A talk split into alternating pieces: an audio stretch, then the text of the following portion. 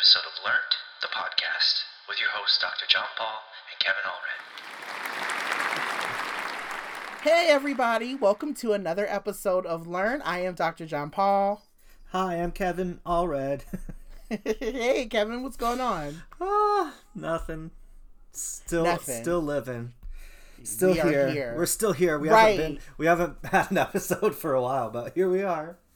Yeah, and we're really sorry about that. You know, I know a lot of people in a lot of the podcast worlds, like when they don't have time to record, they usually will just kind of throw it back to an old episode. And I'm like, I don't know why. I, I personally don't like that idea. So I'm just kind of like, they'll get an episode when we have time to sit down and record. And it's like lovingly, we just like to let people know, like, we're very real in terms of like, we're both two working adults and we have a life. And life sometimes just gets in the way. So for the listeners who come back every time we do put out a podcast episode, thank you. And for the people who want us to um, do more or want us to do this weekly, so that way you have something to listen to every day weekly, send us um, a, a, an invoice or send us a check, I was gonna and we say, will we will. We will happily happily do the work for you. We're like Um, Beyonce. We just drop episodes whenever. That's we- really what it's going to come down And to. and, and they come out of nowhere, and there's not a certain day they come out, so it keeps you on your toes. Look, it's Really. it's good all around, really. Think about it. You'll have something good to listen to whether you're on a train or you're on a bus or you're driving in a car or you're just sitting at home and you're like, I want to listen to Dr. John Paul and Kevin. Like you always have something to listen to. But yeah, so uh, what's going on? How how have things been? What's going on in your world? Um, good. Uh, I don't even know anymore from one day to the next. I can't tell time apart. Um, the world's falling apart. They're trying to impeach Yes. this motherfucker. We're doing Yes. something. I don't know. Right before we signed on, I saw some other wild shit, just breaking news. So like now Mm-hmm. Yeah. he's hosting all the government things at his his uh Florida resort, which Yeah. seems to be another breach of something. But the Democrats won't really. Look, why can't they just round him up and put him in jail? Anyone else would be in jail already. I don't know. What do you what do you call that? Remember when people would just arrest people? What is it called? Citizens arrest. Citizens like why has nobody done a citizens arrest on this damn know. president? or, or at least Rudy Giuliani. Like, get one of them. I'm just so sick of them, their faces, and ugh, seeing them Mm-hmm. Yeah. Mm-hmm. and hearing about it. And it's just like, it's always it's been this way since the election. But there've been some like ups and downs where I can ignore it better. And right now, I'm just not. I guess I'm not as good as at ignoring it.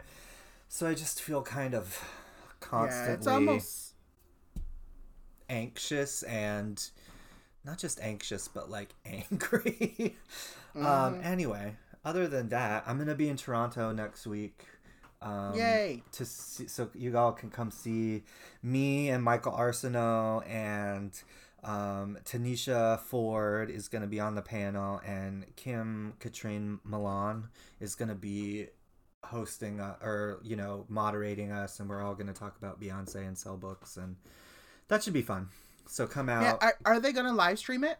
i don't know actually um it's it's like the major series for the toronto public library so they might be doing something like that um Okay. it, it's free if you're in toronto you can look on my uh, twitter feed or wherever or their Mm-hmm. website and you, you have to like reserve the tickets but they're free so that is um, amazing. See you on Monday, Toronto. the twenty the twenty first. People could be listening to this any time of day, or any time whatever. So the twenty first of October, I should say, Monday. Okay, because you know people will ask the twenty first of November, the twenty first no. of September. We're like, no, girl, the twenty Or if, of October. if you're listening to this next week, it's already happened. Sorry, we missed. Yeah. I missed you. yeah, sorry, sorry. That train has sailed. Yes, Uh, or the train has, has left. The, Uh, it doesn't matter. The train has flown. The the ship has docked. I don't know what. We're all tired. we are so tired.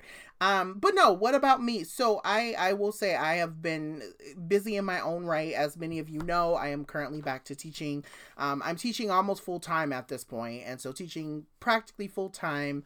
Um, having another, I, I I'm also working at another college locally here, and so my my world has been kind of spread in both the faculty realm and then also in the student affairs realm. And then I'm also writing um, for a place now. I've been writing for Attendee. Their launch is getting ready to happen November 1st. So I'm really, really excited. I have a few articles that will be going live at the beginning of the launch. Um, it, it has been that has been kind of what's been keeping me busy with all that. And then still in the meantime trying to write and trying to um you know dream up the show that I'm, I'm wanting to kind of try to pitch and things. And so it's just been when I say I've been busy, and a lot of people on social media will say, "Yeah, girl, I'm busy. I'm trying to get to this bag." I'm like, I'm not even just trying to get to a bag. I just want to make sure my bills are paid. I just that's literally it. You know, fuck the bag. Give me some good sheets and give me a, a good meal. That's literally what I'm trying to work towards. And so that's really what I've been doing is just really just trying to keep these lights on. Um, really, really excited though tonight. So it'll probably be later for you all. This will you will hear this after it but tonight um mm. i'm going to be celebrating both um coming out month but also celebrating uh, spirit day with instagram tonight in, in la and so that'll be really really exciting. Um they're gonna there's there's quite a few people um social media people or social media figures and voices that will be on the panel that we're having tonight. Um i know ashlee marie preston will be on the panel uh tre'vell anderson and clarkisha kent will be on the panel. And so it's just really, really exciting to know that I'll be in a room full of like queer black people um, on a day when oftentimes can be very um uh, what's the word i'm looking volatile for a lot of people right? Like thinking about what high school might have looked like for us or even thinking about what the social climate looks like for us now as black queer people. Um it's really nice to sometimes just be in a space with them to be able to talk about our experiences and what we're doing to kind of stay well. Um so really looking forward to that but other than that mama is good and um you know just really really excited and wanting to spend just sit, send a special shout out i've been saying this i tweeted this last night on online, I had said, you know, thank you to everybody who continues to like jump into my DMs and my inbox and just kind of say, girl, keep going. You can do it. We got you. We love you. Um, but I want to shout out my friend, Kevin, and I've probably never gotten this emotional on our podcast.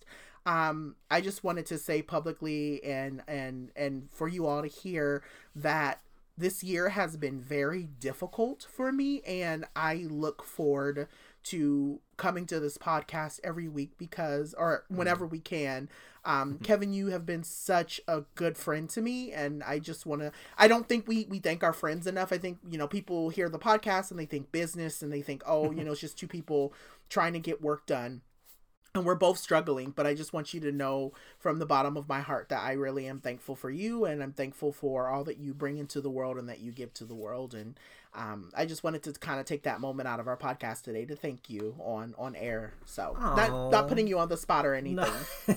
but you know it's all you know it's all mutual thank you mm-hmm. just the yes. same this is even though it is a little partly work, it is also a nice break for us mm-hmm. to be mm-hmm. able to just kind of get together laugh and yeah, and laugh kiki. a little. Yeah, yeah, mm-hmm. yeah. All right. So, with that being said, um, we are going to jump into our first segment of uh, the show. We are going to talk. We're going to jump into the newsletter. So, anything, any newsy type things, girl, that you that that are going on in the world for you that you wanted to bring up? Oh no, I guess I just kind of jumped the gun and talk all that impeachment nonsense. Well, not nonsense. It, Hopefully, it's I don't know. Hopefully, someone does something real this time. I hope it goes somewhere. I really do. That, I, like I can't take much more of this. It's just like so yeah. much. Um, yeah. But other than that, other than that, mm-hmm. maybe on a well, not really a lighter note. I don't know. well, yeah. we just we just got are we on day two or? It was just was it just yesterday that um Miss Miss Gina Rodriguez. Uh...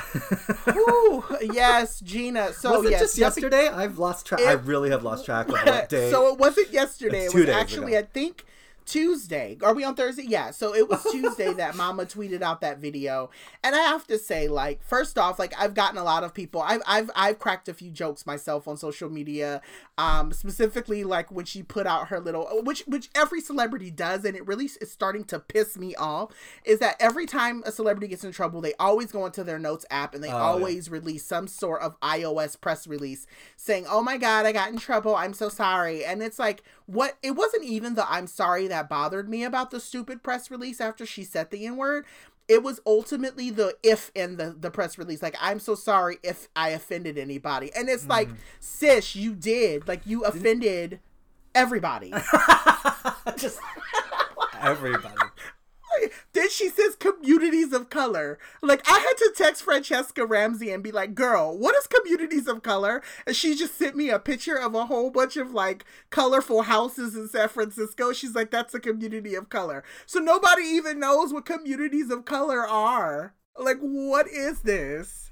I just I'm offended as a white person that people still don't realize you can't say that word. Like like I don't I don't know. It's just like Yeah.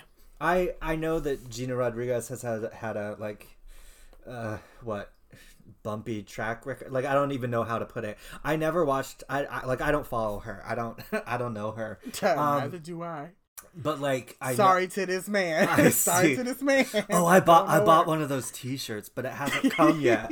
I couldn't help myself, and I just I like you know after two whiskeys one night, I was like, I'm just gonna pull the trigger and buy this T-shirt. yeah Now I'm waiting yes. for it to arrive because I can't wait to wear it everywhere. i think i Um, would do the same thing um, there's a hoodie too and a hat, but I went for the T-shirt. Um, I I don't follow all of her, you know, ups and downs and missteps and whatever. But like, girl, you know that you can't just post. It's just like, what are people thinking? Um, Right. Even if you did. And likely you have been singing that word now for years and years as you sing along to your favorite song.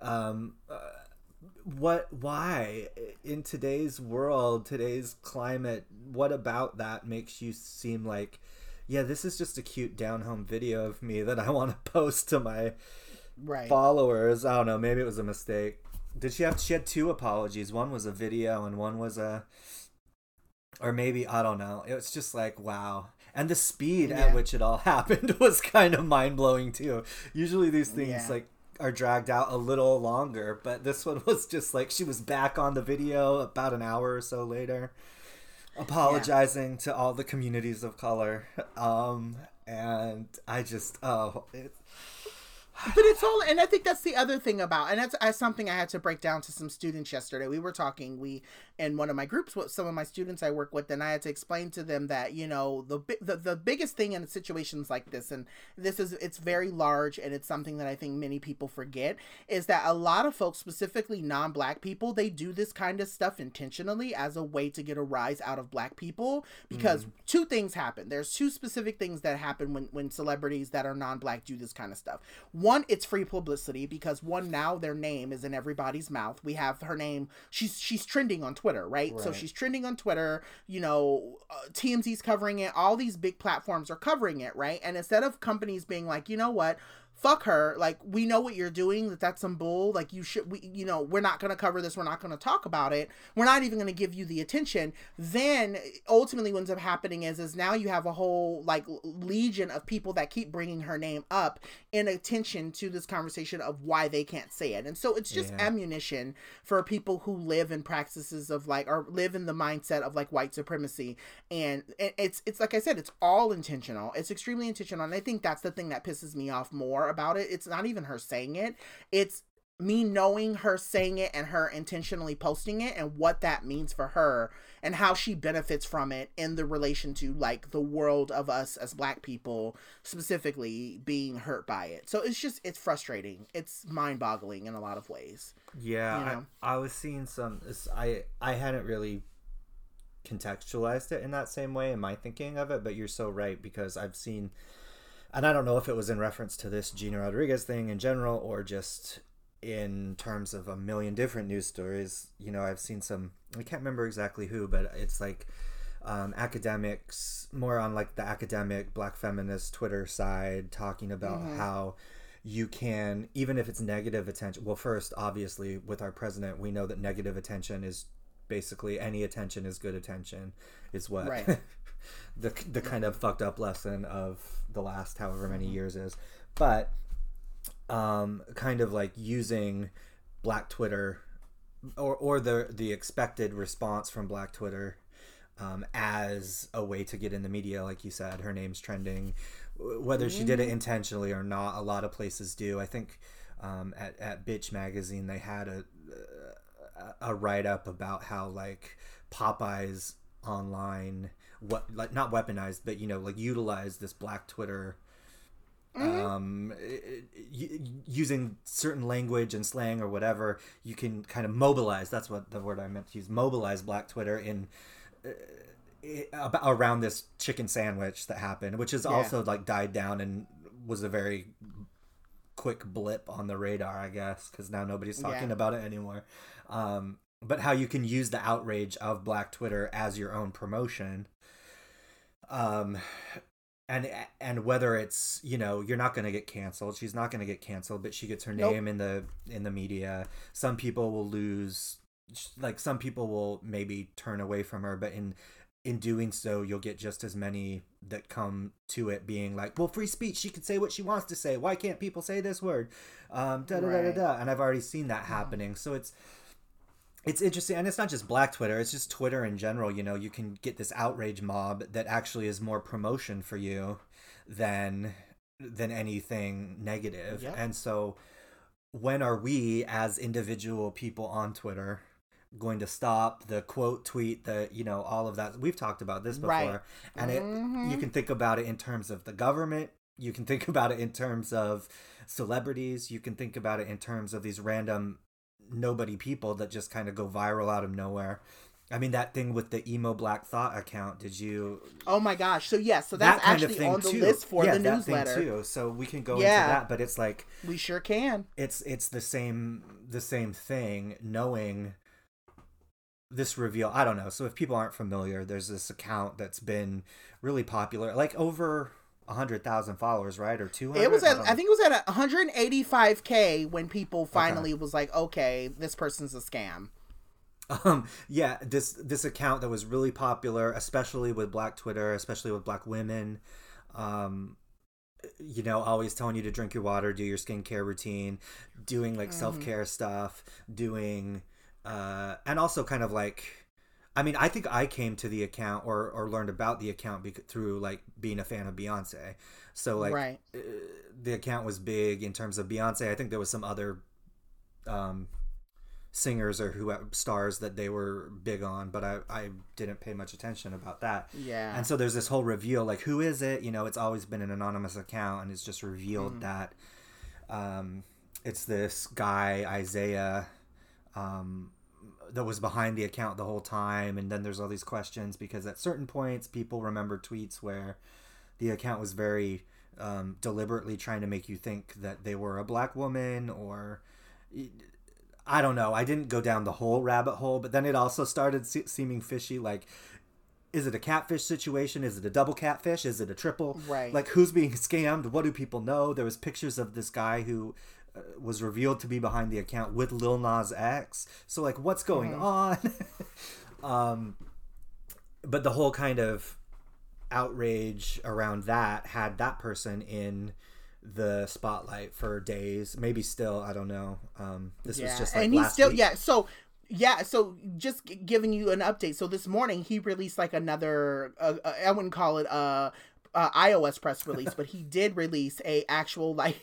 He went to, like, it's Microsoft Word for this one. He did, yes. He went to Microsoft Word and he typed up a MLA format, um, one and a half page paper. There was no double space. He did not double. He did not double space between each of the periods. It was just very, very textbook. Like I'm so sorry, and I'm I'm really terrible. You know, I feel really terrible that this happened, and I'm so sorry that I tricked black women. But I think the bigger thing that I think so many people are mad about is this idea of like how and and, and I think there you know there's a woman online who um you know I I can't think of um there have been quite a few scholars online that have really said like black twi- black twitter as a whole has um been uh, it's a thing and people know what it is and people know how to use it and people know how to manipulate it to either one make a ton of money off of it or two they know how to use it to get their point across. And I, I think he did a little bit of both. I know i've been retweeted by emo black thought mm-hmm. quite a few times and every time i've done that my tweets have gone viral.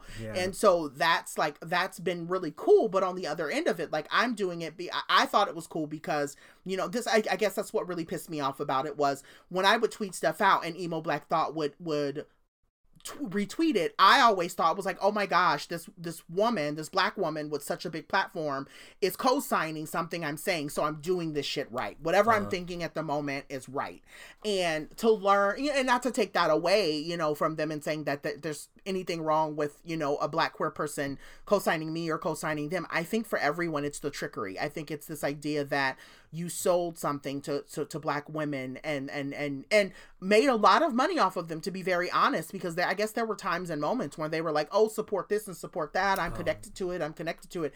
And yeah there were a lot of moments where you know black women were like oh we gotta uplift sis because sis needs our help. You know sis needs the support. Sis needs this. And then to come to find out it's not a black woman at all it's a queer black person. And so i had tweeted something about you know we we have to hold queer black people specifically you know gay or bi because someone was like oh they're bi don't call them gay. And i'm like whatever. They're mm-hmm. still queer and they're still in the community and we still need to hold them accountable for their misogynoir and so i am in this this mindset of like I'm happy that people are, are are dropping the hammer on them, not necessarily saying like, oh, I'm gonna revel in their their their downfall. That's not what I'm saying. What I'm saying is is I think that we we now live in an age where people think just because of social media that they can do stuff and get away with it. And I'm very much happy that people are not letting this person off the hook for misleading so many people into believing something was true when it wasn't. So that's just kind of where I've I've been sitting with the emo black thought thing. Um, but I know you had mentioned earlier you were talking about wanting the president to go to jail. Um, speaking of jail, Felicity Huffman is serving her time. So Oh, what, she her- started her serving her, time yesterday. and a half days. What did she get? Two. She got 14, 14 days. Oh, okay. Um, yeah, she's she. I don't know where she is. I don't know what jail she's at. She's probably at the same jail that um that Martha's- all of the celebrities go Oh. to. Mm-hmm. yeah, like you the, know the which jail. spa jail, the the Martha Stewart white collar Mhm. spa jail. Uh huh. That's where I think that's where she might be. They're talking about that she's eating breaded fish, um, and all of this other stuff. And I'm going like, no one cares, girl. Do your time. Leave us alone. Like, I, I'm, I'm just, I. It's frustrating because I loved Lynette Scavo. Um, Felicity Huffman is Lynette Scavo to me, and I was Uh. so in love with Lynette Scavo. I thought she was the only one on the show who had a lick of sense. And to find out that Felicity Huffman is dumb in this manner, it just really pisses me off that I've had to let her go out of my Rolodex of white women I actually like. Mm. Yeah, it's. So, I mean, it's they fall like that. It's quite easily. You know, you you have your like good white people you're like, oh, little journal. I shouldn't talk because I mean I don't I haven't done anything like this, but like you know you have and then there inevitably will say something stupid and you Mhm. like or, or do something. Well, I'm I'm still curious about her husband William H Macy. Like he didn't know about this at all. Like he got off.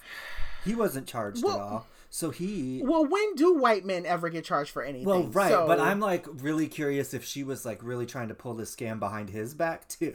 I don't know. I'm just Yeah. like I just want the dirty little juicy details like that. Uh, well, and I mean, and it's probably one of those things. Just like you know, I I've been seeing so many people tweet about this. You know, stand by your man kind of situation, and I'm wondering Uh, if you know he maybe the was the one who came up with the the idea, and she took the fall for, it. and that's what it kind of sounds like. maybe. It sounds like she's like saying, you know, I'm the one who actually put the wheels into motion behind this. I'm the one who, and you know, I started the conversation with the people, so I'll take the fall for it. When he might have been the person who actually even started the conversation in the first place. Like, we're fucking rich, we can get away with this, you know. So I don't know. I just hope Maybe. that she, But let's also like not I pretend that said- white women can't be devious on their own, right? right. hmm We all know. And also, all she's know. like she's like the ride or die wife going to jail for 14 days for her man. Like, and she'll be And she's like, I'm sure in her mind it's like right, and that's what I'm saying. She's only going to do probably about four days, and she'll be out by Friday. And the other thing that I probably like, I'm thinking about too is like in her mind, it's probably like a Martha Stewart situation of like, if I go to jail and I do these 14 days, when I get out, I'll be just like Martha. Everyone will Oh, talk yeah. about me. Everybody will want an interview. Everybody will. So in her mind, That's- again, like the same system that oppresses everyone else is the system that a lot of these people use to build their celebrity. Right. Well, and again, back to what we were saying before, it's not even if it's not like Twitter outrage, it will be that way when she gets out. People will want an Mhm. interview with her. All the media Yep. will put her on for an interview. Mhm. Like, how was it? What was your time like uh, in the clink or whatever the fuck they want to, you know? So Mhm. it's just our mindset now. Our our society's mentality will do something for her. She'll get some new role based off of it. So yeah, she will Yep. for her 14 days. I'll go to jail for 14 days if it gives me, you know, like some kind of bump? Right. Sis. If well, it means I'll that go I to can the get a jail couple interviews and a check. to. I won't go to, you know, I'm not Mm. cuz let's be honest, there's well, whatever. I'm not going to get into any prison abolition thing. Situation. But right. hello, I will go to the Martha Stewart Nice jail for 14 days if it helps me on the other side. If it helps me, meaning I don't have to do dishes for 14 days, I will definitely take it. If I get to eat some Nope. breaded fish brought to me, Yeah. and then Yeah. get interviews on the other side and a new job, then okay. Right, and I'm, and it's you know it's all funny, and it, it's funny, but it's not funny at the Right. same time. And I think that's what I want listeners. I don't want listeners to kind of turn their nose up and be like, "Are they making fun of prison?" And I'm like, "No, like I, we totally understand that there are people who are in prison for things that they probably did not do and have been in jail for a very long time. And yes, we do need to get rid of prisons and we do need to get rid of police. However, what we are saying is is that it's fucked up that for us we will continue to have to work twice as hard just to get the same notoriety whereas she did something that broke the law and now she's going to get out of jail and everybody is going to revere her as some type of hero because she was able to actually survive in prison for however many fucking days that she gets. So that's trash in itself and and more newsletter trash um I we'll, we have two more things um wanting to note that Elton John said that The Lion King was not as great as his. What are your thoughts about that? You know what? I both agree and disagree with Elton John here because Yeah. did you saw the movie, right? I did. Okay, I Loved saw it. the movie. It was great. It was fun. It was whatever. I Mm-hmm. agree with him that the music wasn't as much of the centerpiece as in the original. That's true. It, Mm-hmm. it was it was more about the live action aspect of it than focusing on the musical numbers and the right. That's true, but it's also kind of made for a different audience. I don't agree that the I mean, I think it's true that the soundtrack to the movie is like not great, but then the album Beyonce made, The Gift, is incredibly great. Um, so Right. the music for the movie, I, I kind of agree with him. Um, but I also don't think he should just like hit his comment was filled with kind of ego about like I made the great music from the you know and that is good music and I do agree that the Broadway show centers music more than this new movie did but that's just also the nature of Broadway so um, one of the things that I really couldn't believe is that they didn't include Shadowlands in the movie which is from the Yeah. Broadway it was included in the um the instrumental music they kept playing the kind of refrain of Shadowland but Mhm. when you have Beyonce as Nala, I don't know why they didn't put that song in. Uh, so yeah, Yeah. like I get what he's saying, but he's also being kind of full of himself at the same time, which Elton John is Yeah. wont to do. But Yeah, and I that's what I think bothered me so much about the statement. It's kind of just like, you know, you could you could have simply said, you know, when I made the film it was a time the music was very very important and it it's just, you know, the, time was again timeless. Like, you know, the the first Lion King is timeless in that Right. sense and I just want to leave it at that. Like I just believe that the way when I did it and when we did it, we were really focused on the music and I really wish that the film was um was that however when you start digging into this whole idea of like it's not better and the music is not good and the singing is this, and it's just it, there there's swipes and digs at beyonce that don't need to be made and Yeah. that's what i that's what i took from it i took from it was there is this white queer man who's doing what he he's gonna do right is taking swipes at this black woman because he's trying to say because and even in a lot of ways too like because the film was a little bit more blacker than the other one right like we Uh-huh. had more black folks at the center who were singing or were taking up roles or I felt like to that- sing in the case of Donald Glover. uh-huh right right No, well, girl, say what you got to say because it's true. Um, we all know Donald Glover is not the best singer, and people laud him as he is. And I'm like, I, let's stick to acting. However, um, I, I just I felt like there were just a lot of uh, attempted swipes there that didn't need to, to need to happen, and um, that's why I've just never really seen it for Elton John as a whole. I didn't even see that stupid movie. Like every single publicist, every single PR firm, every single person in the world was trying to get me to go see that movie, and I was just like, just like this new movie with Will Smith, I don't want to see it. I don't care. I don't want to see it. Stop asking me to go. I don't want to see it. And no shade to Will Smith. Love him. Love his family. Thank you, Red Table Talks, for all that you've done for me. However, I do not want to see that film. I just don't. Um, and uh, same thing with Elton John. I don't. I, I don't see it for him. I've never have. So I like Elton John's music. uh, The, the, much of the earlier music, like as he's gotten older, the music hasn't stayed as great, in my opinion. Um, he's a great piano player, and he did bring one of my favorite American Idol moments, which he has done a lot of anti-black things, and there's moments where he's either insinuated or explicitly said racist things. But in the one in the third season of American Idol, he was the guest judge. I bet you know specifically when He- and where. Well, I know it because it was Fantasia, Jennifer Hudson, and there was a third black woman that was in the top I know who 10 you're talking and I can't remember her Mhm. name right now but they were the Yeah. bottom 3 it was Elton John week he was like the mentor and they were the bottom 3 singers right and we all know Mm-hmm. Jennifer Hudson has gone on to be very loud and to sing very loud and to win awards and Oscar and Mhm. whatever Fantasia went on to win the season anyway and he called it out on national TV. He goes, "The only reason these three are in the bottom is because they're black women because they were the best singers on stage." And I was like, "Okay, Yeah. Elton John, thank you for that." Um, Yeah. And so I, that's one of my favorite mem- That's how I choose to remember Elton John, as opposed to the other things he may have done. Yes, I will give him a flower. I won't give Yes, him a flowers. flower.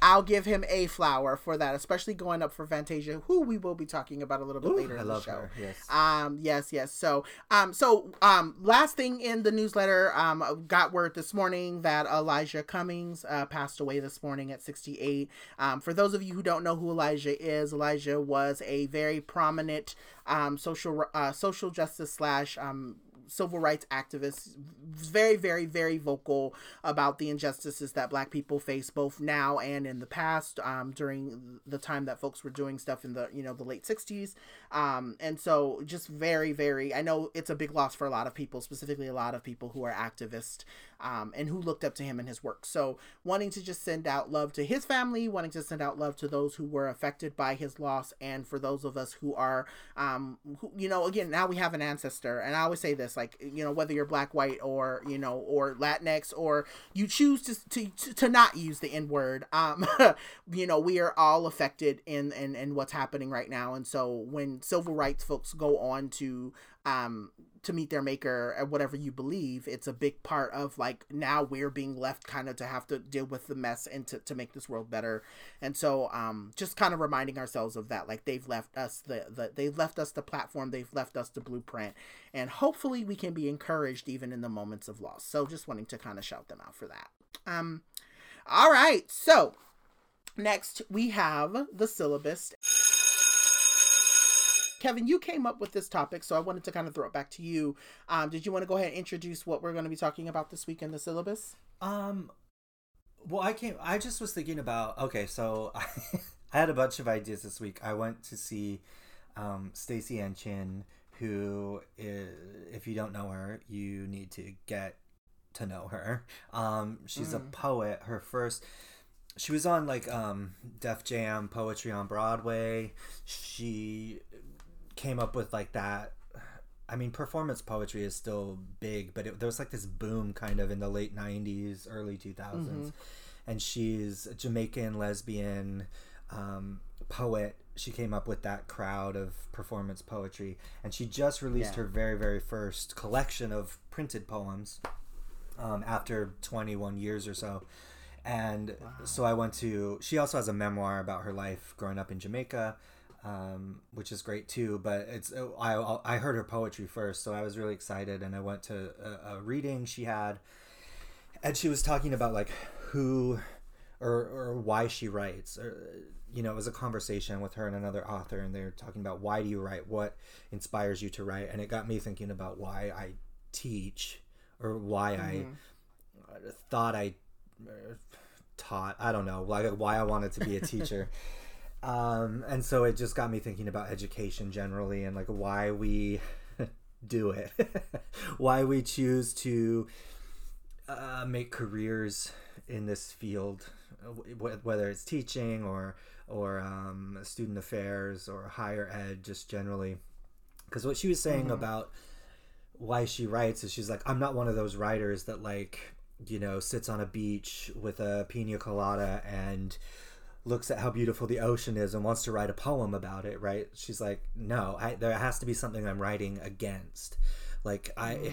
whether it's racism, sexism, homophobia, all three all of the above or she's like if you want me to write a poem about a beach, get a woman to tell me she doesn't want to date me on that beach and then I will write a poem about you like there has to yeah. be something I'm fighting against and I thought how similar that is to how I think about teaching like it was it, yes it was I start I wanted to teach because I wanted to pass on all these sources that I love like readings, poems, novels, whatever, assign them to students, but it also is and we're not supposed to say this because education is supposed to be so neutral and so whatever but it's never been neutral and like my idea was that i want to teach against the history that we have or that teach against the way we're t- we are taught. So i had never thought of teaching as such a um more of a retaliation than a than a I don't yeah. I don't know that like I'm teaching against something and it kind of just got me fired up think again thinking about education and what we've been through, what everyone else is going through in higher ed and yeah. You know, I shot that off to you in a text message and you know, you come back with education is a scam, which it, which and it really we've is. said before. And, yes. Yeah. And it is. And yes so that mm-hmm. kind of brought us here. So yeah so what yeah kind of what got us into and i think i love the idea of you mentioning Staceyann Chin and in relation to like what are we right what are we working against in relation to like being educators? And i know that that's been like the biggest thing for me and that's what's made me believe that higher ed in a lot of ways is a scam. And i say that it's a scam lovingly because i know i have a lot of friends who one listen to this podcast but two who also work in higher ed and are like whoa you know dr higgins what do you mean when you say higher ed is a scam? And i think think that, you know, this idea of like when we talk about why we get into teaching, there are some teachers who say, well, I got into higher education or I got into teaching because I truly wanted to make a change. And then, you know, then you have the Kevins, you have the Johns, you have the, you have a lot of the people that I know um, you know but then there are the people who get into education to just kind of hold up the the systems of of patriarchy and hold up the systems of white supremacy. And i think that's been a big reason why even with everything that has happened to me in the last 2 years i haven't said fully like fuck higher ed because there has been a moment where i've said you know i want nothing to do with higher education. I want nothing to do with teaching. I want nothing to do with any anything that is a praxis related to the 3 degrees that i have. Um but then there are moments when I, you know, for instance, yeah, like yesterday, I was, you know, I, I have, I've, I teach on Tuesday, Thursdays. A lot of you know this, and then, you know, I also work at an institution on Wednesdays, and so I was in a, a group setting with some students yesterday, and one of the conversations that came up was this idea of like, I've, I've, I've been at this school for almost two and a half years, and I've never had a black teacher right? And and i've never had a, an intentional moment with a black educator I've never had a black educator come into a space with me and and make an intentional space for us to talk about what's going on with us here in the school and you've done that and you've only been here for a month. So I I that I think that's been the biggest thing that keeps me and holds me in this field as a whole is knowing that I have that power to work with the right people to make these intentional spaces for these students because I know that a lot of educators, one, there are very few black educators in higher ed as a whole. Um, when I say higher ed, I'm saying this in a very large context. Like I'm not just talking about people who are on the admin side. I'm talking about both academia and the the higher education, higher ed side. Um, but I but I'm I'm really really talking about this idea of like we you know, every time I show up on a college campus, I'm showing up for so many people. and I'm showing up for so many people who often feel invisible. And I think that that's even with the scam and even how terrible that education can be. I, I always hold that every time I, I, I, I decide that I'm going to step onto a college campus. Mm-hmm. So, you know, yeah. Yeah, I was. I'm. I'm thinking. I could just talk about being at a Staceyann Chin reading for ever really because Mhm. it, it kind of it fired me up in a lot of ways but she also talked about her um the way she presents herself just generally Mm. and you Mm. know her aesthetic like she likes her hair is painted all different colors she loves loud prints red you know she's like when i pick up a dress at a store and they were like oh that looks gorgeous on you. She says i put it straight down because i don't want to look gorgeous. I want to interrupt what you think of as gorgeous.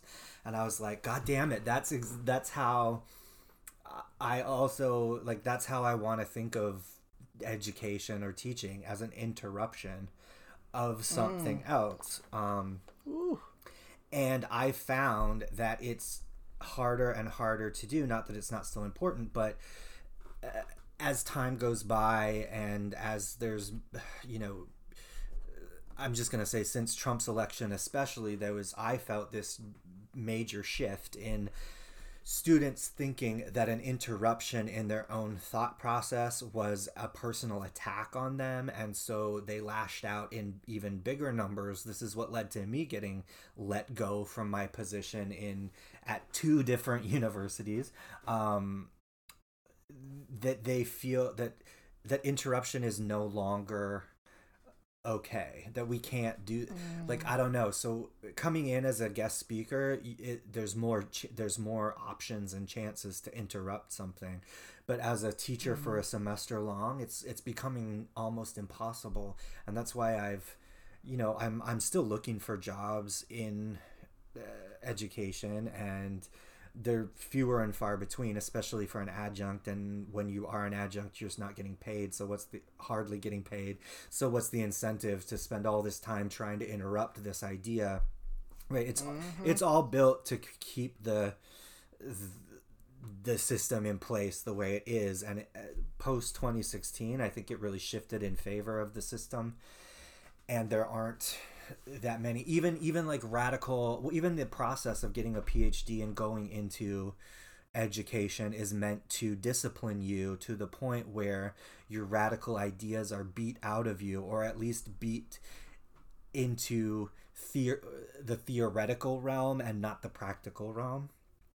Uh, so so people can't really engage in interruption in the same ways. I don't know. This is just me like rambling about what i think is happening with education now Well, no, which I has mean, always been also happening but you know Yeah, and I mean, I think what you're speaking to is is is in big part like a big part of it is is and that's why I said education is a scam. And I when I say education is a scam, I think about this idea of like how and and so many facets how it's sold to us that you know specifically for marginalized people right Mhm. like i and i know you get it and that's why i often talk about it higher ed for me like when i came into higher ed before i even decided that i wanted to make it a profession when i came into higher ed it was sold to me and that's what my dissertation is about. My entire dissertation is this whole idea of like if you get to chapter four of my dissertation you you you notice that i introduced this concept of what i like to call the willy wonka factor. And the willy wonka fact- factor to me is what higher ed is to so many people. It's a lot of people look at higher ed as the golden ticket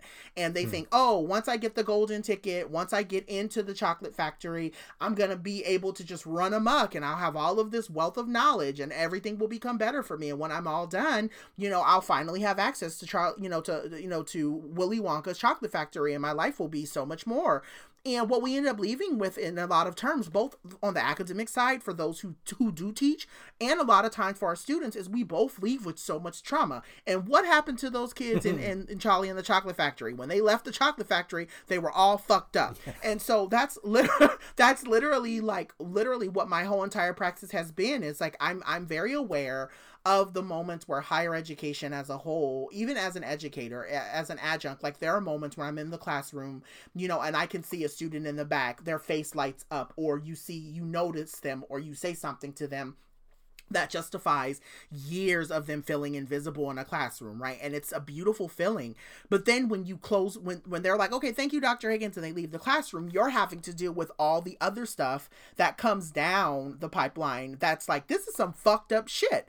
And the students will never see it because you don't want to tell them that. However it's just this cycle of of in my opinion it's just it's it's a very cyclical sewer. And i used to call my old institution i won't name it but i used to call it that. I used to call call it the sore. They used to be like, oh, it's this. And I was like, no, it's a sore. because in a lot of ways, a lot of the terribleness and a lot of the, the, the, the awfulness that people bring into the institution runs off into the, you know, the depths of the institution. And then the students are the ones who catch it because they're at the bottom.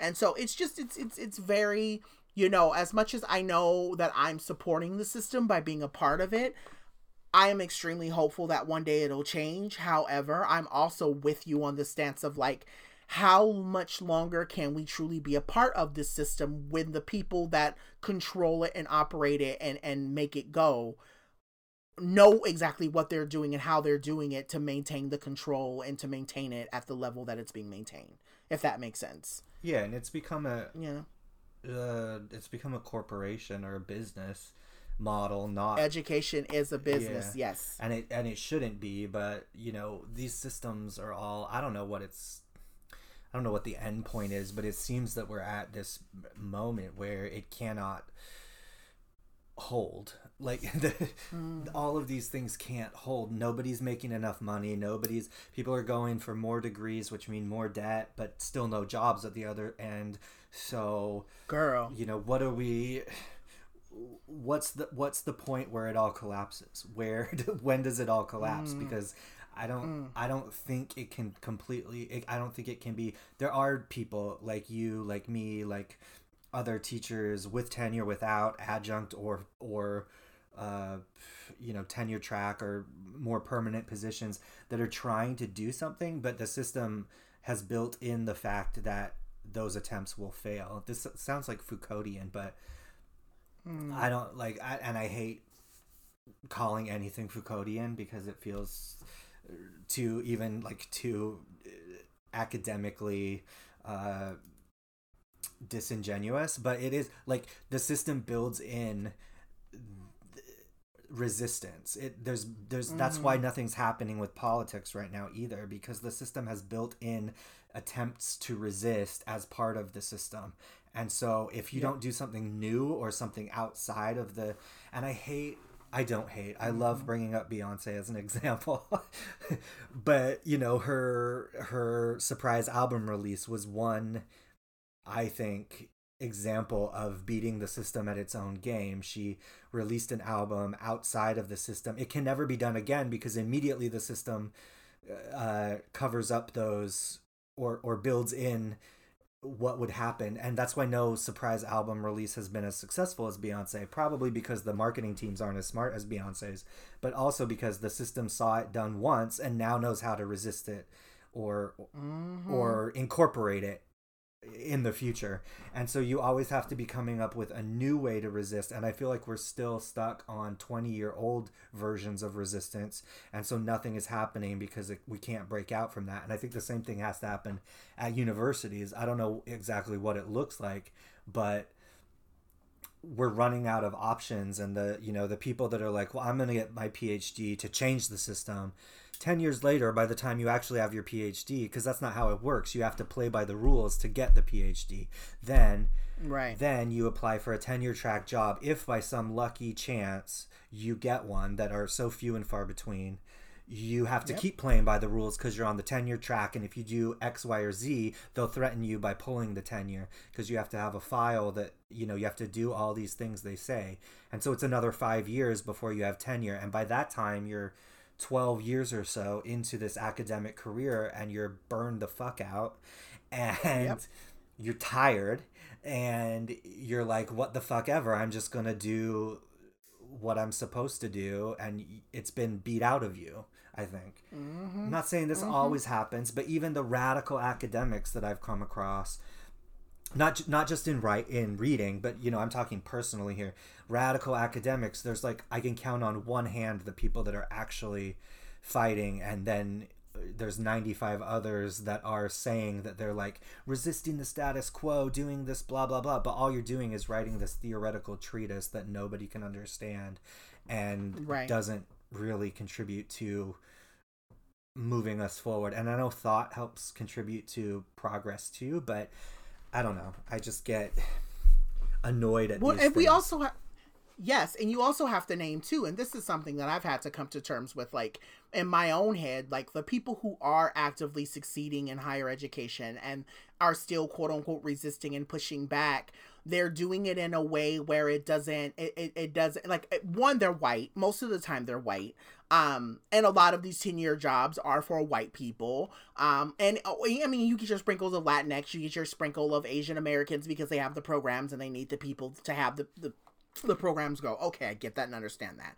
However, like the praxis for a lot of people, and I think that's what I often come back to is the praxis is very, very, very much built around making sure that white people in the institution feel okay Mm. um and making sure that they feel welcomed and heard right and so even when we start thinking about like in higher ed these these conversations that are happening around oh our white ring students have the same ability to to, to be heard at the same level of the left students i'm going the left students are fighting because of what the right students are doing yeah like they are ultimately yelling and screaming because of that. So why do we need to listen to their side when they ultimately have already taken a platform? And I think that's what's happening a lot in higher education, right? Where where where ultimately celebrating the people that have always been celebrated, right? And then anytime someone who is marginalized or looks different or has a different frame of mind comes into the the, the institution, we're going, "Oh, you know, we have to respect the idea of what's what's lived here before."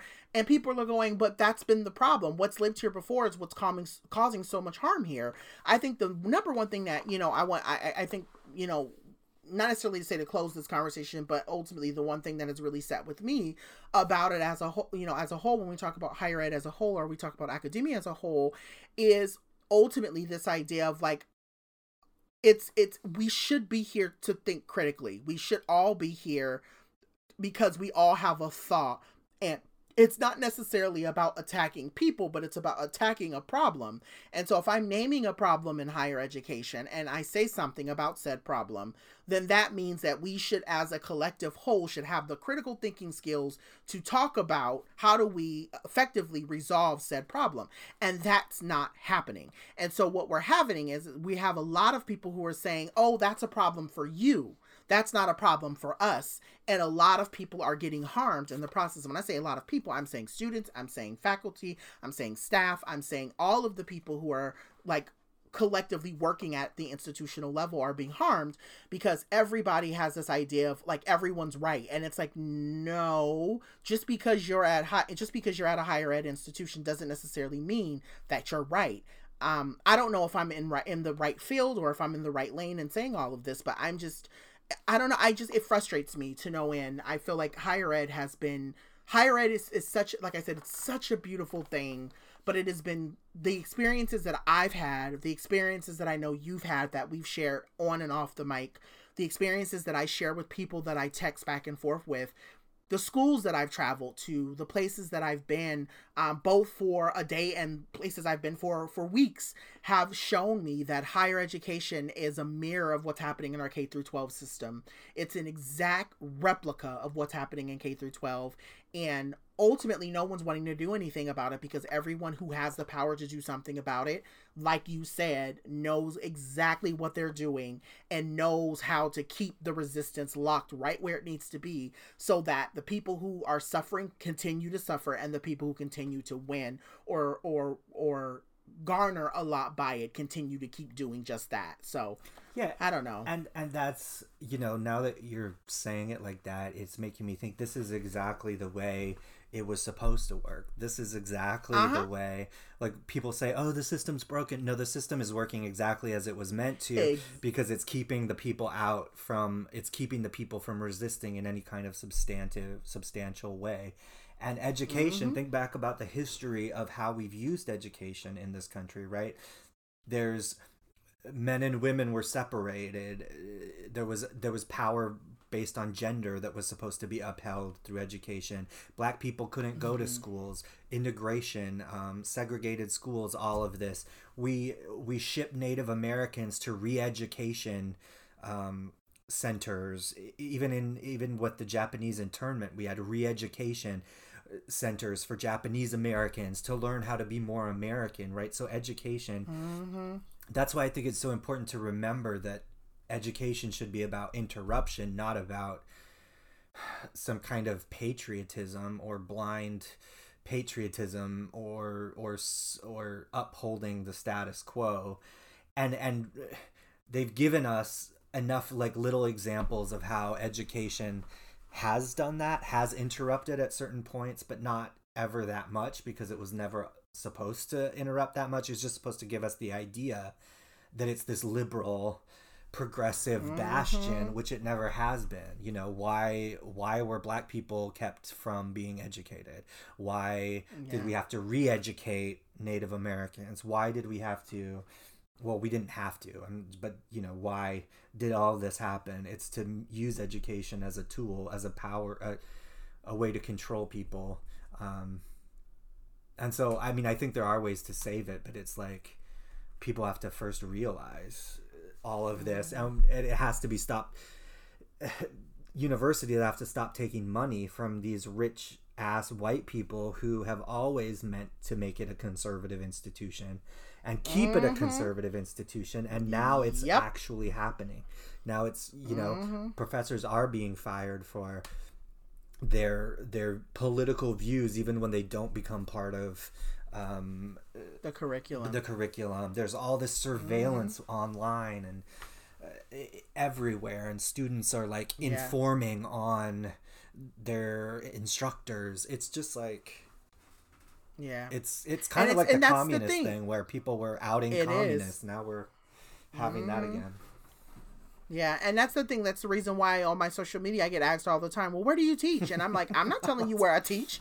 The fuck you mean? I'm not telling you anything about what I'm doing outside of eh, outside of what I do that I put out that's public. I'm not telling you anything that I do because what I don't want is you to go back to the institution and be like, "Oh, you hired him? Well, he hates white people. I hope you know that." And I'm going, "No, I never said anywhere that I've hated white people. What I hate is whiteness and, and the systems that you're using in this moment to try to get me to be homeless. Like that's what I hate. But here we are, right? Like that's that's ultimately it. So I, I, I like overall, um, I say lovingly, you know, I I know that there are a couple of students that have reached out to me and said, "Oh, we listen to your podcast. We love Kevin. We love John. we love we love the dynamic that you two bring and and and talking about real issues." And I will personally say this. I don't know if you can co-sign it or not. I know personally what I will say is you know, if there's any advice that I'd give anybody who's looking into going into this field, I know there are a lot of educators who are saying, I, I, I want, there are two, there are two facets of people who reach out to me after they hear our podcast or after they learn our stories. One, you have the people that's like, I want to leave student affairs or I want to leave academia, but I don't know how. Um, or you get the facets of people who are like, I'm wanting to come into academia and I want to teach and I don't know how. Um, the advice that I'd give to both is to just be wary um, to be very, very, very mindful of the institutions you're getting involved with, um, being mindful of the moments when you feel like you are being taken uh, taken advantage of because it's gonna happen, um, and being mindful too of like higher ed is not the end all be all. I I really hate for me personally, especially every time I look at the debt that I have because of it, I hate that higher ed was the only thing that was sold to me mm. when someone could have simply said, you can go off and do this and you don't need a degree, or you can go off and do hair and you can still make more money and still be in entertainment and do what you want to do. Like that, that never came up for me. Like that never was, that was never even an option in my home. It was go to college or, or, or, or else. Mm. And, I, I I really wish people were just more mindful and more weary or more even leery. I would say leery is a is a better word mm-hmm. of what they're being sold in relation to both the experiences or the quote unquote opportunities they're being sold through academia. That's just kind of my take. So Yeah, yeah, I agree. that's I, I guess yeah. Hate to be so negative, but you know, it for me, it's just I'm I'm I guess part of it is also I guess I have to name this too. Like I have to be, I'm a little jaded because of everything I've been through in the last even just this year alone with being an adjunct professor. I mean, I've I've spent most of this year being a, a professor and I've seen a lot of shit in a very short time. Um, and it's just kind of like, why are we still here? Why are we? Yeah. Why are we still doing this? Why we have it? But, But- that's the same question we can ask about so many things. Like, why are we still having the same debate? Why are we still having the same argument? Why are we still Mm-hmm. having the same debate over you can't say the N word? Why haven't people? Why hasn't Gina Rodriguez learned by now that she can't say? You know, it's like it's meant to stall because we have to keep having Mm-hmm. the same thing. That's another like tactic of power. We have to keep having the same conversation with everyone, um, Mm-hmm. and we never get anywhere. So. Nope. Nope. All right. Well, that wraps it up for this week's syllabus section. So we are now going to go ahead and move into the music room. Talking about music. I know every We week we we we always kind of pivot into talking about music and I was like, why don't we just make this a segment since we're always talking about music. So, one of our new segments, Music Room, we're going to be talking a little bit about I guess the stuff that we like to listen to or the things we've been listening to, new drops, new things, but just overall music. So, you got anything in your Um, Rolodex of music? mostly I've been listening. Okay, so just as a weird tangent, I've just gotten really into old Joan Armatrading, um, or re-gotten into it. Right? I guess I'm reliving my like folk, um, lesbian folk music roots or something. Um, so I've been listening to a lot of that. Like, if you don't know Joan Armatrading, she's uh, really good. Um, but as in terms of newer stuff, let's see. I've you know Tegan and Sara put out a new album that I really like. Oh, Um, they're still around. They are still around. She they also Oh, wrote a, okay. a memoir together, like alternating chapters of growing up. You know, identical twin lesbians, um, Mm. but the differences. I haven't read the book yet, but I'm going to. Uh, and, and they put out this new album. They went poppy for a few years. This is back kind of more, a little bit darker, a little, you know, more kind of back to their roots. uh, yeah, but there's still some pop elements, so it's still really catchy, but it's like back to their kind of alternative punky roots.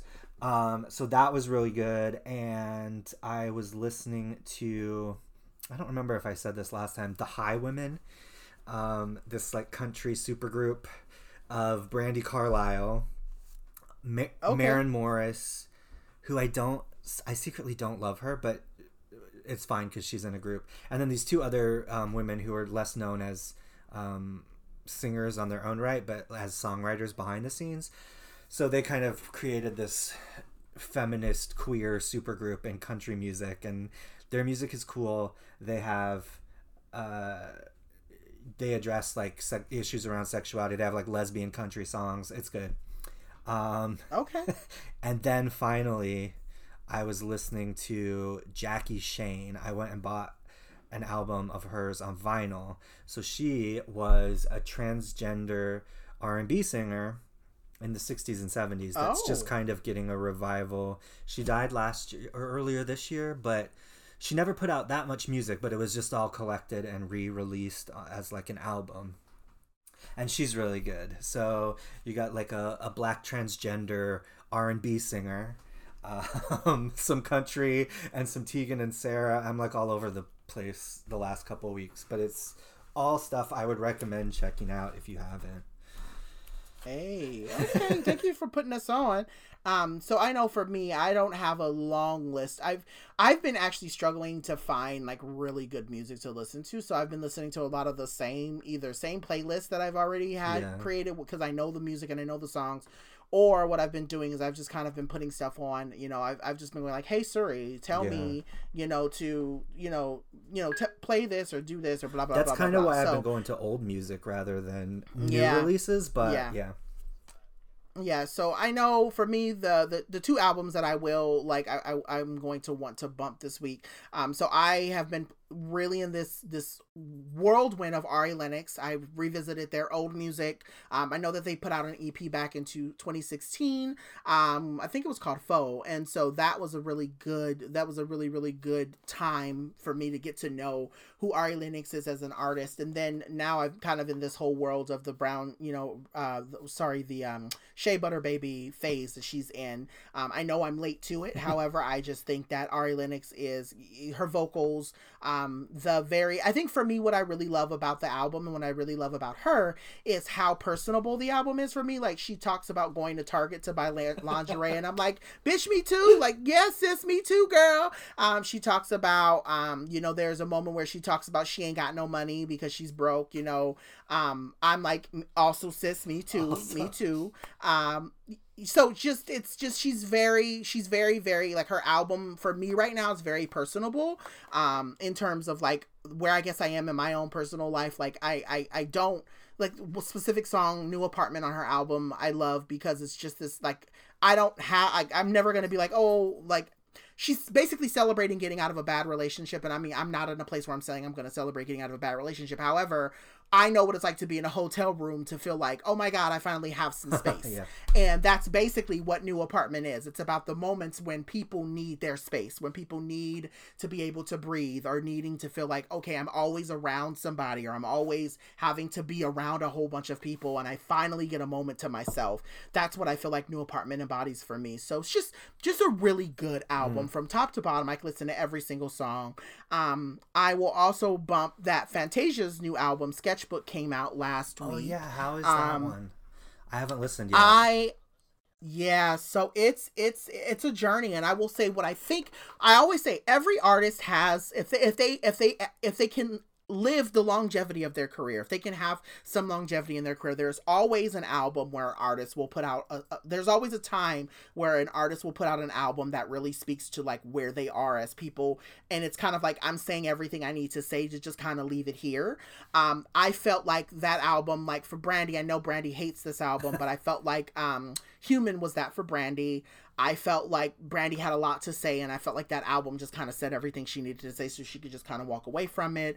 Um, I felt like you know Britney kind of did it on the Britney album. And I know it's pop, but whatever. Like I just feel like there's certain artists, like every time you hear them, you go, "Oh, that's the album where they're basically talking their shit, where they need to say what they need to say." That's what this album is for Fantasia. Like this album is Fantasia's like y'all thought I was gonna, you know, you, you, thought I was gonna put out one or two albums, have a few hits, and go away. Um, and I'm still here. Um, I also feel like it's also a middle finger to her her label. I know she's independent now. Um, so I think that that's been also a thing. I think that it's kind of like you thought I wasn't gonna be able to put out another album because you dropped me from the label. However, I want you to see that I'm actually going to do very well because I have enough support and enough fans. Uh, there are a couple of songs, like there's a song on there called Free that um, just really, I guess, at this time of my life, I kind of needed to hear, uh, where she talks about, you know, this idea of like everyone deserves to be free. And what she's talking about is like we all need to be free from all of the things that kind of lock us up. So if it's a bad relationship or if it's your own mind or if you're living in a prison of your mind or if you're living in this idea that you're not worth anything because of what life has done to you or what people in life has done to you, um, you deserve to remove yourself from that. And so I just I love that that's kind of like the tone of the album um that she's ultimately kind of just reminding people like you have the right to be in your lane don't let anyone else tell you that you can't last thing I'll say about this album before we move on to the next segment and close out for the day. The best song on the album, well, actually, two of the best songs of the album, Enough, in my opinion, is probably one of the best Fantasia songs that she has ever sung, ever written. Um, the cadence that she carries on that song and the the the background singing and the writing and the arrangement and the electric guitar just everything about that fucking song is absolutely amazing. And she follows it up with uh it's i don't know if it's because it's not an interlude. However i'm mad that it is only i think it's two minutes and one second and it should have been a four to five minute song. I've tweeted her about it and she responded to me. What's so what'd she say? I tweeted her very lovingly and said the audacity of the way only being two minutes when it should have been a full song. And she tweeted me back, so glad that you love it. And I, I was just, I'm very frustrated that the song is not longer. Um, it, it just, as soon as I heard, because it, it comes in on a saxophone, uh-huh. when I heard that, it grabbed me. And I said, oh God, I said, why is this not a song? Like, why is this not a whole song? It is literally because I think she gives us a verse and she gives us a bridge and then she's out. And I'm just going like, who who made the executive decision that this didn't need to be a full song? Because I'm upset about it. So just giving people like who who enjoy Fantasia. I know she's problematic on some levels. Um, she says a lot of things that a lot of people can't get behind. However, um, in this instance, because she's not that problematic, I can separate her from her music and say that her album is fantastic and I'm very happy that she's back with something new. She's so she's turned a little um hoteppy, right? Or Girl, yes, honey, she is Hotep. Um, very Hotep, and I, I don't know if it's necessarily turned Hotep. I think She's it's always been- one of those things of like I think she's always been Hotep, Oh. and she's had to kind of leverage it because she's been in the spotlight. But I think that now that she's independent and she doesn't have a label telling her what she can and can't say, we're getting a lot of Hotep vibes. Okay. So, yeah, but there are a lot of artists who are Hotep. I mean, Erykah Badu's Oh, Hotep. yeah. Um, yeah, I mean, Yeah, a lot of black R and B singers are Hotep. So what can what can you say? All right. So I- it is what it I, is. I do love Fantasia. I love. Uh, she's the only American Idol contestant I've ever called to vote for in the history of the show. Yep, I was on the phone every week doing all the numbers. I like calling every week, Okay. and she won. My Okay. girl won. Yeah. Um, I still love that her performance of that. I- tweet actually I tweeted the other week because I was it came on my shuffle. You know her American Idol single. What's it called? I believe or whatever. yeah. She's the only one that's really made one of those American Idol singles sound like a real song, not like the corny trash that they are. Kelly Clarkson's Yeah, was pretty yeah. good, like a moment, like, but it's still very, Uh, it's still very corny. And Fantasia turned "I Believe" into this like gospel, amazing Yeah. song on its own, and you really hear it. You guys can go wa- back and watch on YouTube. Watch Fantasia sing it, and then watch Diana DeGarmo, the white girl that was the other finalist, sing it. Because they used to have to sing the song. Both had to sing the song. yeah. Th- I don't think they do yeah. that anymore, but they used to both have to sing the same single written for the American Idol winner, and you would judge which one. And it's like Mm. Was it's like night and day, uh, ridiculous the way that Fantasia sang Yeah. that song. Um, Well, she just carries as a whole. Like Yeah. Fantasia's one of those, and I think I mean I, the same way people feel about Patti LaBelle is the same way that I think I feel about Fantasia. Hmm. Where there have been times where Fantasia will start to sing and she just kicks in, and I literally I will take my shoes off and want to throw it at the TV because I'm just like this girl sings down Hmm. like Fantasia. She could sing your birthday song, and she's just gonna sing Yeah. it. And it's just it's it's it, and it's a gift. Like there's there are no there, I, I i know that i talk about how amazing beyonce is. I talk about how amazing brandy is. But there there are people that you just have to give a like they have a gift and fantasia is that girl for me. Like fantasia she could say she could sing anything. She could sing literally my total at the register at the supermarket and i'd want to slap her because it sounds so good. Like fantasia in my opinion is one of the best singers of our time. Um and i just i really love that fantasia like she just she she bodies anything that you give her. She's gonna kill it. There's Yeah. nothing that can be said or done about it you know and I love So- her little at the end. She's always like, "Yeah, yeah, yeah, yeah," like her little Yeah. "yeah, yeah, yeah." end. she did it every Yeah, time she- on American Idol, and it was like then you knew the song was mm-hmm. truly coming to a close because she Yeah. she'd do her final "yeah, yeah, yeah." yeah, yeah, yeah. we know, yes, we, and I'm like, oh no, Fantasia's done singing. So she's the girl. I know I voted, the last thing I'll say about this, I know I voted for Candice. The only two people I've ever voted for was Fantasia, and I also voted for Candice. Um, the, the Candice was the one who won the last, last season that it was on Fox. She And then I think I know she had been like a background singer for other. Uh-huh. I, I remember her. I Uh-huh. liked her too. Yeah, and I don't know. I feel so bad because her career went nowhere fast. Um, and again, we all know why. Um, however, I really liked her. I thought her music was really. I thought she was going to be much bigger than what they had let off, or because her her voice was beautiful. Um, her her best performance, and I know we've gone down. now we're in an American Idol rabbit hole, and it's it's bound to happen when we start talking about music. However, uh, Candice's best performance, I think, was when she did "Creep" by um, I forget what's the name of that band. Oh, radio, She covered radio. Creep. Uh, Yeah, Radiohead. Yeah, Radiohead, right?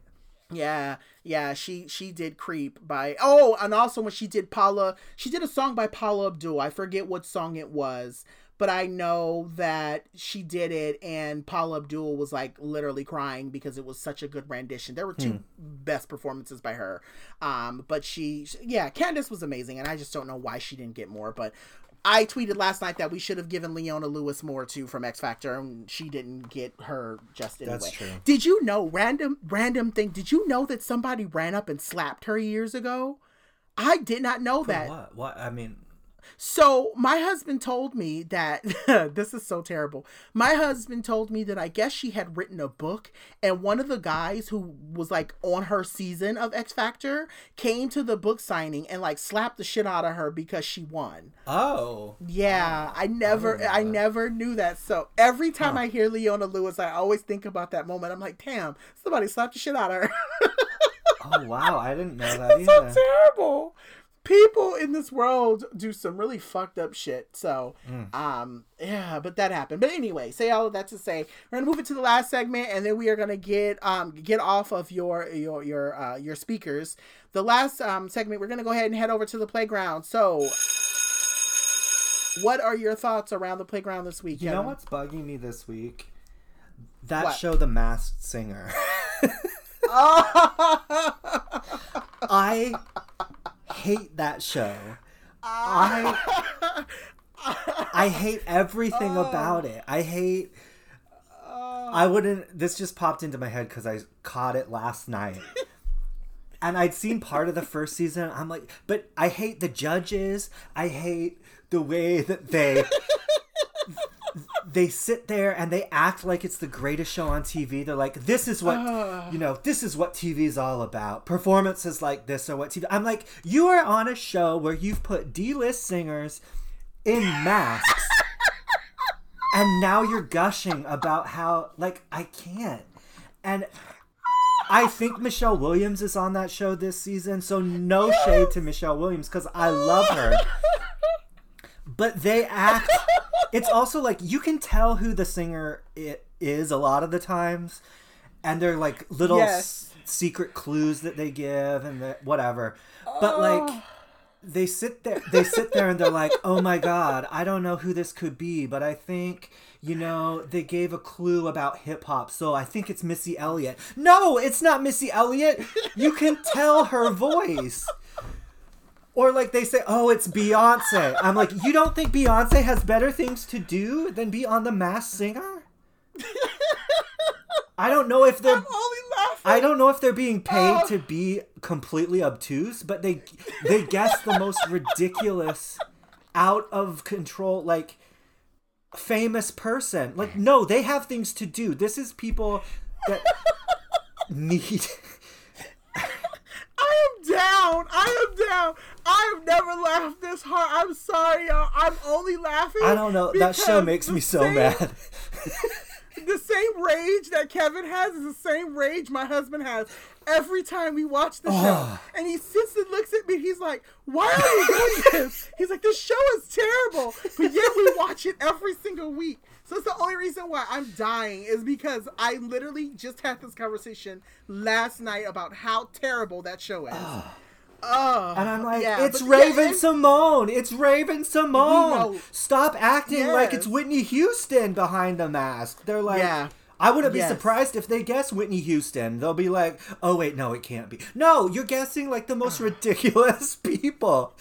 I think they guessed, oh, Mm. oh, last night I screamed and almost threw something at the TV because they're like, Twiggy. I'm like, Twiggy the model Yeah. cannot sing a run? What are you talking about? Yes. yeah.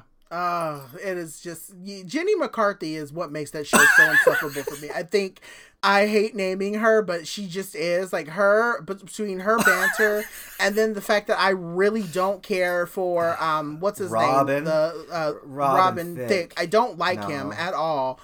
It's just it's a, a true story. That's partly the reason why I'm not going to Fantasia's concert Oh, is because yeah. Robin Thicke is is he's on the tour with her, and I'm really I upset about it. too. However, and then Nicole Yeah, Scherzinger it's cries just- every time. Like, It's girl, so you are not moved by someone in a bumblebee mask singing "Rainbow" by Kacey Musgraves. What the hell are you doing? It's yeah, it is. It's a very, very bad It show. makes But me again, so I mad. think, but it gets ratings, know. and it's gonna keep know. coming back because Fox needs something to to take up the spot of American Oh, Idol know, and X Factor. Every It's week, just I keep thinking what kind of just- LSD fever dream was someone on when they pitched that to the network? Well, you know, it's a ja- it's a Japanese Is show. it? It's so it started in Asia. Well, that yeah, makes it started sense in because Asia and it's made its way here. they love Yeah. the weirdest shows. they like They the do weirder the enjoy a very odd show. Mm-hmm. okay, well, so yeah, it started I guess there. that makes sense. But damn it, this is so. I have not laughed that hard all week. Honestly, I am. I was. I am fully down. I w- or I was fully down over that. um, my pet peeve this week. So I, as a person who is one, um, I stand. Oh, so I'm gonna say this, and I know a lot of people are gonna. I'm gonna say two things. Two things. Um, and I'm gonna. I. I oh gosh. Okay. So how do I say this? There are two things that are currently bugging me, and I'm gonna get through them very quickly. One, I am very frustrated that every time I make mention that I like KFC or I like mac and cheese, that somebody has the the the the, the gall or the audacity to tell me that there's something wrong with me. Let me enjoy what I enjoy. I don't need your opinions about what you think the best chicken is. I don't need your opinion about why I should like mac and cheese. I don't like it. I said I don't like it. Leave it at that. When someone says that they don't like something, do not tell them, oh, you should try it this way, or maybe you may want to try it that way. No, I said I don't like it and I don't want to eat it, and I don't want your mamas, I don't want your sisters, I don't want your cousins. It's nasty to me, and so leave it at that. I don't like mac and cheese, and I don't need you in my inbox trying to win me over, telling me why I should, okay? So that's the first thing. The second thing is this. I go through McDonald's drive through. I know McDonald's is trash. We all know McDonald's is a terrible place. We know that it's very problematic in a lot But of sometimes ways. it's The right food where is actually you want to be. and that's exactly where I want to be today. However, what irritates the shit out of me about both McDonald's or really any drive through per se is when you ask for extra sides, how some of the people that work at the window act like those sides are coming out of their own check. If I asked you for an extra dipping sauce, please don't huff and storm away from the, the, the from the actual window. And I get it. Fast food is terrible. Fast food is hard. We need to be nicer to food service workers. Yes, I started out working at Shakey's, went on to work at Wendy's, went on to work at Starbucks. So I've worked at all three of the most terrible places you could probably ever work. So I totally get it and I totally understand. However, when I worked at these places, I never gave people a hard time in the way that people give me a hard time when I ask for extra. And if it is going to cost extra, just tell me how much it costs and that be that. I don't need you getting an attitude with me like, what's going to be 50 cents extra? Girl, just say, it's 56 extra, and I will give you the 50 cents out of the middle of the compartment in my car, or I will hand you my card. Swipe the card. I'm here for food. I'm here for the things I'm asking for. Just do what I ask you to do lovingly. I'm going to give you the same energy you give me. Now, when you throw, like, and then, oh, this is the thing that really pisses me off. When I ask for the extra and then you just throw it into my bag th- like oh that really pisses me off because it's like i don't want my sweet and sour sauce to be hot. You just threw all of that into my bag and now it's sitting right next to the fries that just came out of the steamer. So now the hot the sweet and sour sauce that i just asked you for is hot and i don't want it to be hot. Hand it to me because i put my hand out. Don't throw it in the bag. I didn't ask you to do that. It's just oh i don't know why this week that drove me like I, I went through a drive through I think on Tuesday and it it when I say it unearthed the biggest deep ancestral sigh like I had to literally sit in my car and roll the window up and then drive away because I was so agitated. So I'm just gonna ask like us to be yes, please be nice to food service workers. That is I'm gonna always call for that. I'm gonna always ask for that. However, food service workers, if I ask you for something extra, just tell me how much more it's going to be. Lovingly let me give you my card and then we both can end the day in peace. But that is, those are my P's for the day. that is it. All right. So we have reached the end of our show. It has been a fun one. Um, so really, really excited and um, really looking forward or looking forward to hearing all about what's happening with you in Toronto next week. Uh, anything else you want to share with the with the good of the people before we bounce? nope, that's my big announcement for now. Okay. All right. Same here. Well, um, with that being said, continue to follow us. Um, if you enjoy this episode, make sure you tweet it and let your friends know. Tell your friends to subscribe. And otherwise, we will catch you whenever we catch you, just like Beyonce does. All right. We love you and thank you for listening. Talk to you soon. Bye. Bye.